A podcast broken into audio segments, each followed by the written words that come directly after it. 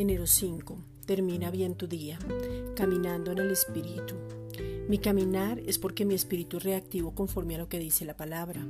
El Espíritu Santo es el que permite las cosas, no son nuestras acciones.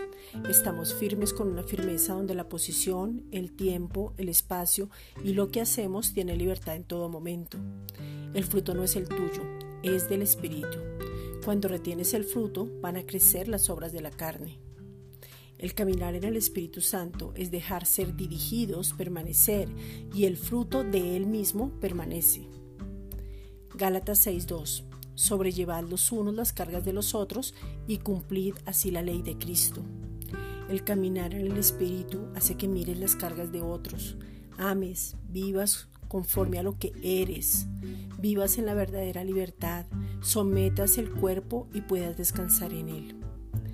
Esta es una reflexión dada por la Iglesia Gracia y Justicia.